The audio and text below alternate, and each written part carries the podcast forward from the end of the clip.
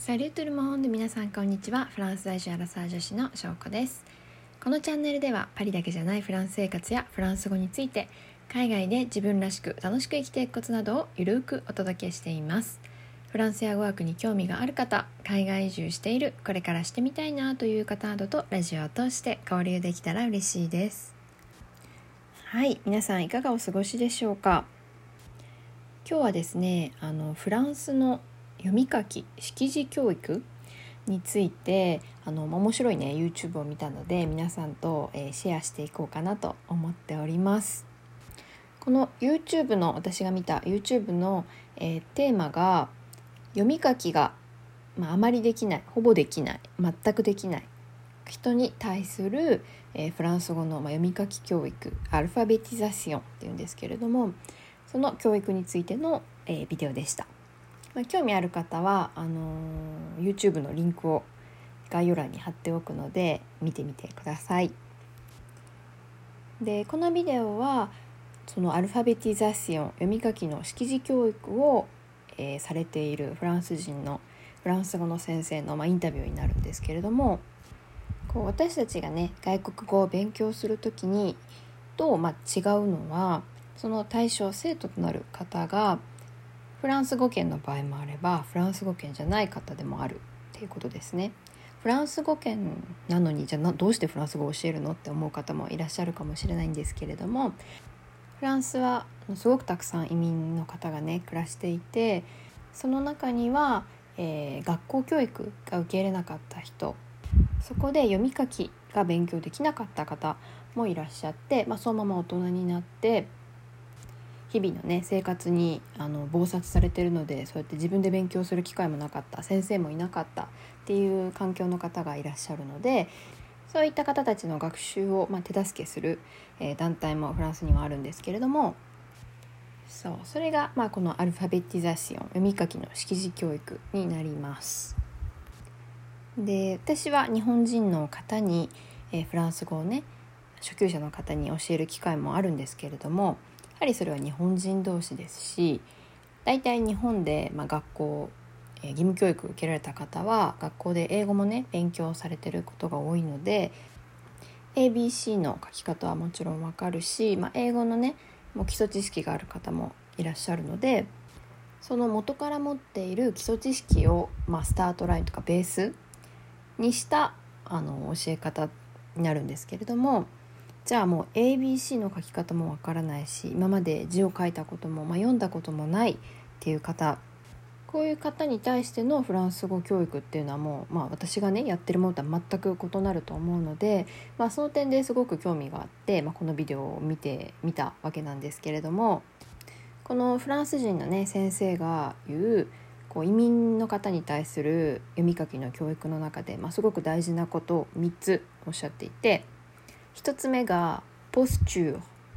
ポスチューっていうのは態度。そう学習者さんに対する、まあ、態度ですね。まず、まあ、読み書きとかあのできないとしてもあの大人は子供ではないので子供扱いをするべきではない、まあ、小学校の読み書きのね授業と同じような授業をしているのでは、まあ、大人に対する教育はそれはうまくいかないっていう話をされていて確かにね、まあ、私たち日本人とか他の外国人もそうですけど最初に何かこう外国語勉強する時ってまあ言ってみたらまあ赤ちゃんレベルからスタートじゃないですか。だからといって、まあ、私たち赤ちゃんじゃないし子供じゃないし子供時代になんか必要なボキャブラリーと大人になって必要なボキャブラリーっていうのはまた全然違うので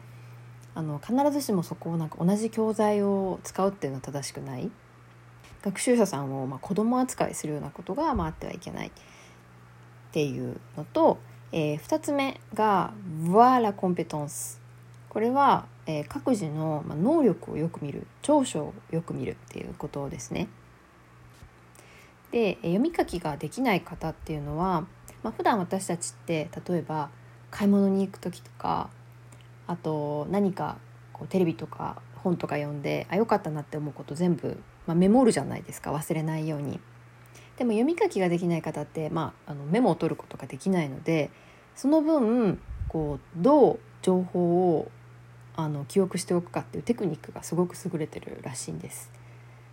でこのビデオの中で挙げられてた例でも、まあ、例えばメトロに乗ってでメトロの、まあ、駅のね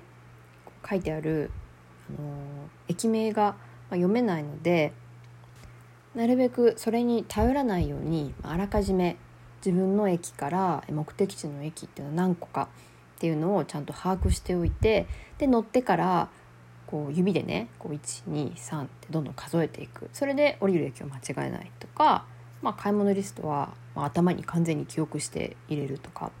まあ、記憶力がねおおむね皆さんすごく優れているんですよね。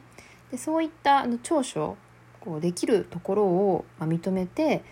えー、それを取っかかりに学習にね生かしていくっていう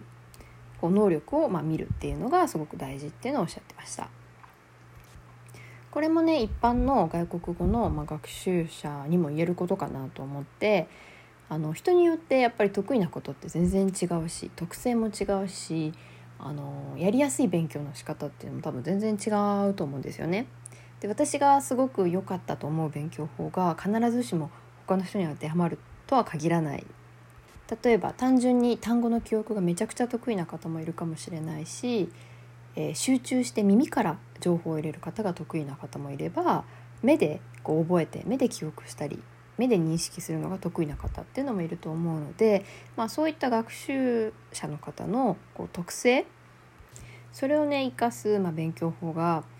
できたらねあのすごくいいんだろうなというふうに感じました。で、えー、3つ目3つ目が「デベロペ・ロートノミー」ということでえー、まあ、自立性自主性を育てるっていうことなんですけれども、まあ、これどういうことかっていうとこう、まあ、この方はねフランス人のフランス語の先生なので、えー、今まで移民の方たちたくさん教えてきてでその先生がじゃいないと私たちは勉強ができないんだっていう状態に陥らせてしまうとあまり良くない。つまりは、まあ、その教室の外を出ても自分は自分で勉強できるし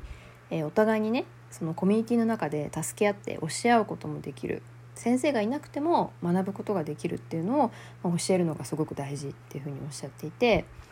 まあ、よくねあのよくある例であの釣った魚をねあげるんじゃなくて魚の釣り方を教える方がいいっていうね話よくあると思うんですけれどもただ教室に来てもらって、まあ、授業を受けてもらってその中でまあたくさん学んでもらうことも重要なんですけど何かこう日常生活ね教室の外で問題が起こった時にこう自分でも解決できるようにそういう力をつけるっていうのはすごく大切でこれもね、まあ、あのこういった移民の方に対する読み書き教育にも限らずあの外国語を勉強する、まあ、外国語以外じゃなくても何か勉強する時にすごく大事な考え方だなというふうに思いました。